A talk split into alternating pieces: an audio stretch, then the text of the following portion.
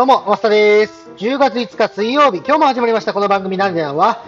話が苦手な浅草のハンバーガーのステーキとカレーの店、ワズンで働くマスタが、お笑い芸人さんばりに笑いを交えながら話せるようになることを目標に、皆様からお題をいただき、それについて日々奮闘しながら話すトーク番組です。ということで、今日も始まりました。えー、今日いただいているお題はですね、胡椒ということでいただいておりまして、まあ、胡椒で何を話そうかななんて今、まあちょっと考えながら、まあ、喋ってるんですけれども、ちょっとね、パッと思いつかないんで、まあ、胡椒のね、その起源みたいなやつっていうんですか、なんかいろんな効能があるじゃないですか、胡椒。皆さん知ってらっしゃいますか？そもそもね、胡椒ってどうやってなるのっていうところから話させていただきますと、まあ、僕がね、以前調べた感じだ、あのー、感じだと、えー、っとね、まあ、そもそもね、胡椒っていうのは、胡椒か胡椒属に分類されたインドが原産地なんですけれども、東南アジア南米などの熱帯地域のみでしか栽培されないということで、まあ、日本ではね、ちょっとあんまり栽培してるところはないんじゃないでしょうか。まあ中にはね、ちょろっとやってますみたいなところあるのかもわかんないですけれども、そこまでね、大々的にやってますっていうところはおそらくないはずです。で、食べるのはですね、果肉の部分で、えー、作用としてはですね、消化促進や血行促進っていうものがありますということなんですね。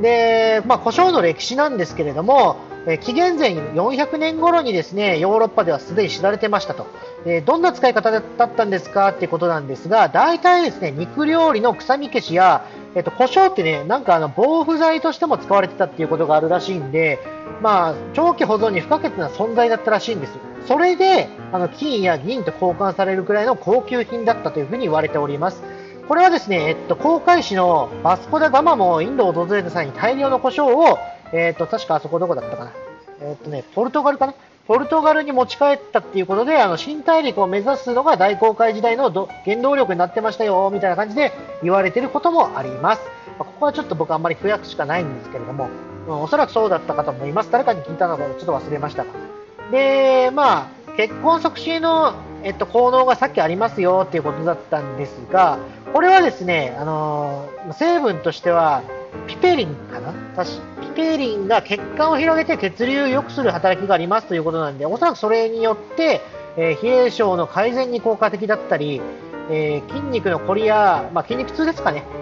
まあ、そういうのにも効いたりするみたいです。まあ、ちょっとこれに関しては僕も今詳しくはないんですけれども、だいぶ昔に漢方っていうんですか、生薬として使われてた時はそういうふうに言われてたらしいです。えー、で、あとはですね、まあ、消化機能の向上や食欲食欲増進。まあ、それはそうですね、あんだけ刺激があれば、それは皆さん食欲も出るってもんじゃないですか。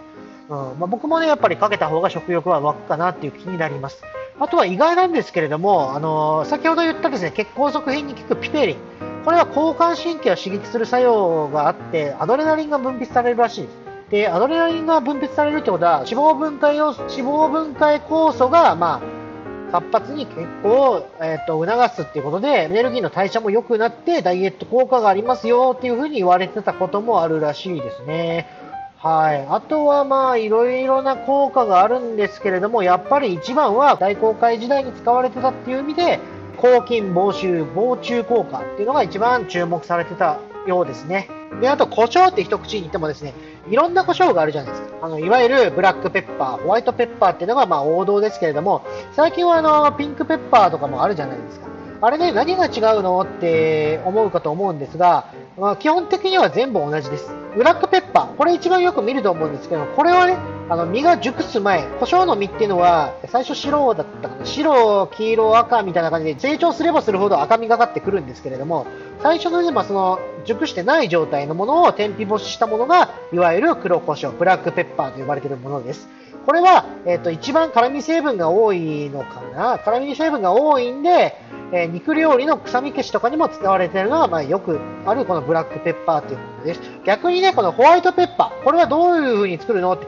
要はさっき言ったのは白い状態のものを乾燥させたようなブラックペッパーなら白ってどういうことって思うじゃないですか。このね、ホワイトペッパーに関しては赤く熟した実の、まあ、皮を取り裂いて乾燥させたもの。要は、えーと、実が熟すと赤くなるんですけども、熟したその皮を取ると白白いのが広がってるっていうんですか、あの実が白い、あの要は実、えーとね、何が分かりやすいかな、まあ、リンゴみたいなもんですよ。リンゴってほら熟したら赤いじゃないですか。でも中は白いですよ、あんな感じです。まあ、違ったらごめんなさい。まあ、あんな感じをイメージしてもらえればおそらく間違いないと思います。はい。で、主に主にホワイトペッパーっていうのは黒胡椒よりは、まあ、香りや、まあ、辛みはマイルドですかね。うん。なんでホワイトシチュー。まあ、ホワイトシチューに関しては僕、え、ー、とね、黒胡椒の方が好きだったりしますけれども、一応、あのー、世間一般の、まあ、料理屋さんっていうんですか、はホワイトシチューに入れる方が多いようです。うん、あとはなんだろうな。あとはまあ、クリームシ、えっ、ー、とね、うちで言うとクリームソースには一応まあ、ホワイトペッパーか、は入れますね。あとは、一番最後に言ったピンクペッパーですか。これはもうそのまんまですよね。いわゆる完熟した赤い実を乾燥させたもので、香りも辛みもマイルドですよと。あとはまあ、その赤いんでね、華やかさが出ますっていう、まあ演出のために使う方もいるかな。一応、加熱すると風味が飛ぶんで、やっぱ冷製のサラダやマリネとかに見かけるのが多いかなっていうところではあります。グリーンペッパーっていうのもありますけれども、それはまあちょっと、えー、と飛ばさせていただきます。うーん、まあそんな感じですかね。そうですね。はい。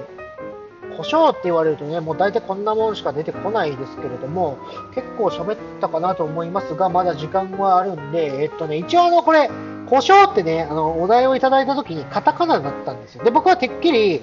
胡椒ってこの香辛料の方の胡椒かなって思思いながら話してましたけれども、喋りながらですね、あれそういえばと思って今思いついたんですけど、あの、要は物が食われたやつも胡椒って言うじゃないですか。もしかしてそっちかなっていうことで、まあ、そっちも一つお話しさせていただくと、僕ですね、以前話したかと思うんですが、バイクがですね、えっと、5月か、5月のゴールデンウィークに、まあ、まあ、なんだ、5月の末に、えっと、ツーリングがある予定だったんで、まあ、メンテナンス、久しぶりに乗るし、よっしゃ、メンテナンスして、ちゃんとした状態でツーリングに行こうと。まあ、もしね、出先でバイクが止まっちゃったってなったら、その相手に申し訳ないんでってことで、いわゆる、まあ、バイク屋さんか、バイク屋さんにメンテナンスに出したんですよ。えっ、と、ゴールデンウィーク中に。で、まあ、その2日後か、2日後ぐらいに電話がかかってきたんですよ。あれ、もう治ったのが早いななんて思って出出ましたら、ガソリンタンクに穴が開いてますよっていうふに言われまして、嘘だろって思ったのが、まあ、今年の5月。えー、もう今となってはね、しっかり直して、もうこの間ね、先月か、先月に、まあツーリング、先月末か、あれ ?8 月か、8月末に、えー、ツーリングに行かせていただいたんですけれども、もうね、あの時の、あのー、なんだろう、その、故障してますよというか、穴が開いてますよっていう一言に僕はもうドッキリですよ。いわゆるガソリンタンクに穴が開いてますってことは何かの拍子にガソリンが漏れる可能性があるわけじゃないですか。まあ、僕がその時はあのにじみ出てる程度だったんですけど、にじみ出てるってことはもうやばいじゃないですか。ガソリンですよ。もうもしね、なんかの、なんだろうな、冬にまあ乗ってたとして、静電気でま火花が散っちゃったとか、まあそういう状態になった瞬間にもう火がつくわけで、ガソリンタンクに火がついたらもう爆発するしかないじゃないですか。うわーっと思いながら、それ聞いた時にもうたらーっともうなんていうか、汗が一瞬流れましたよね。やばかったわーとか思いながら、やっぱメンテナンスはね、定期的にやらないとダメですね。うん、まあ、たまたまね、あの、去年か、去年、あんまりバイク乗る機会っていうのがなかったんで、まあちょっと、なんだろうな、僕も年も年なんで、やっぱ車に乗っちゃってたんですよ。だからね、ちょっと冬乗る機会がなかったんであれですけれども、もうね、メンテナンス出しといてよかったわって本当に思いました。皆さんもね、もし万が一、えっと、まあ、自分でね、メンテナンスしてますよっていう人も含めて、含めてですよ。年に1回は確実にやっぱプロに見てもらった方がいいかと思います。これなんだろうみたいな疑問から、まだ、まだ大丈夫だなみたいなことを思ってると、気づいた時には手遅れってことがありますね。例えばね、なんだろうな、点検費用例えば1万円だとするじゃないですか。1万円をケチったがために自分が死にましたって言ったら、残された人は泣くに泣けないんで、もうぜひね、あの、なんだろうな、本当にもう乗り物とか、そういうなんか危険を伴うものっていうんですか、は、確実にプロに1回見てもらった方がいいです。うん、まあもちろんね、自分でメンテナンスするのは大好きだっていう人も分かるんですよ。僕もね、もう自分のものは自分でいじりたいっていうタイプの人間なんで、その気持ちはよくわかるんですけれども、やっぱ何のためにプロがいるかって言ったら、そういう事故を防ぐっていうか、あとは自分でも気づけないところってあるじゃないですか。だそういうのをね、人的なミスを減らすっていう意味でも、まあ、1年に1回とは言いません。まあ、やってもらったらいいと思いますけれども、2年に1回でも3年に1回でも、とりあえず定期的に、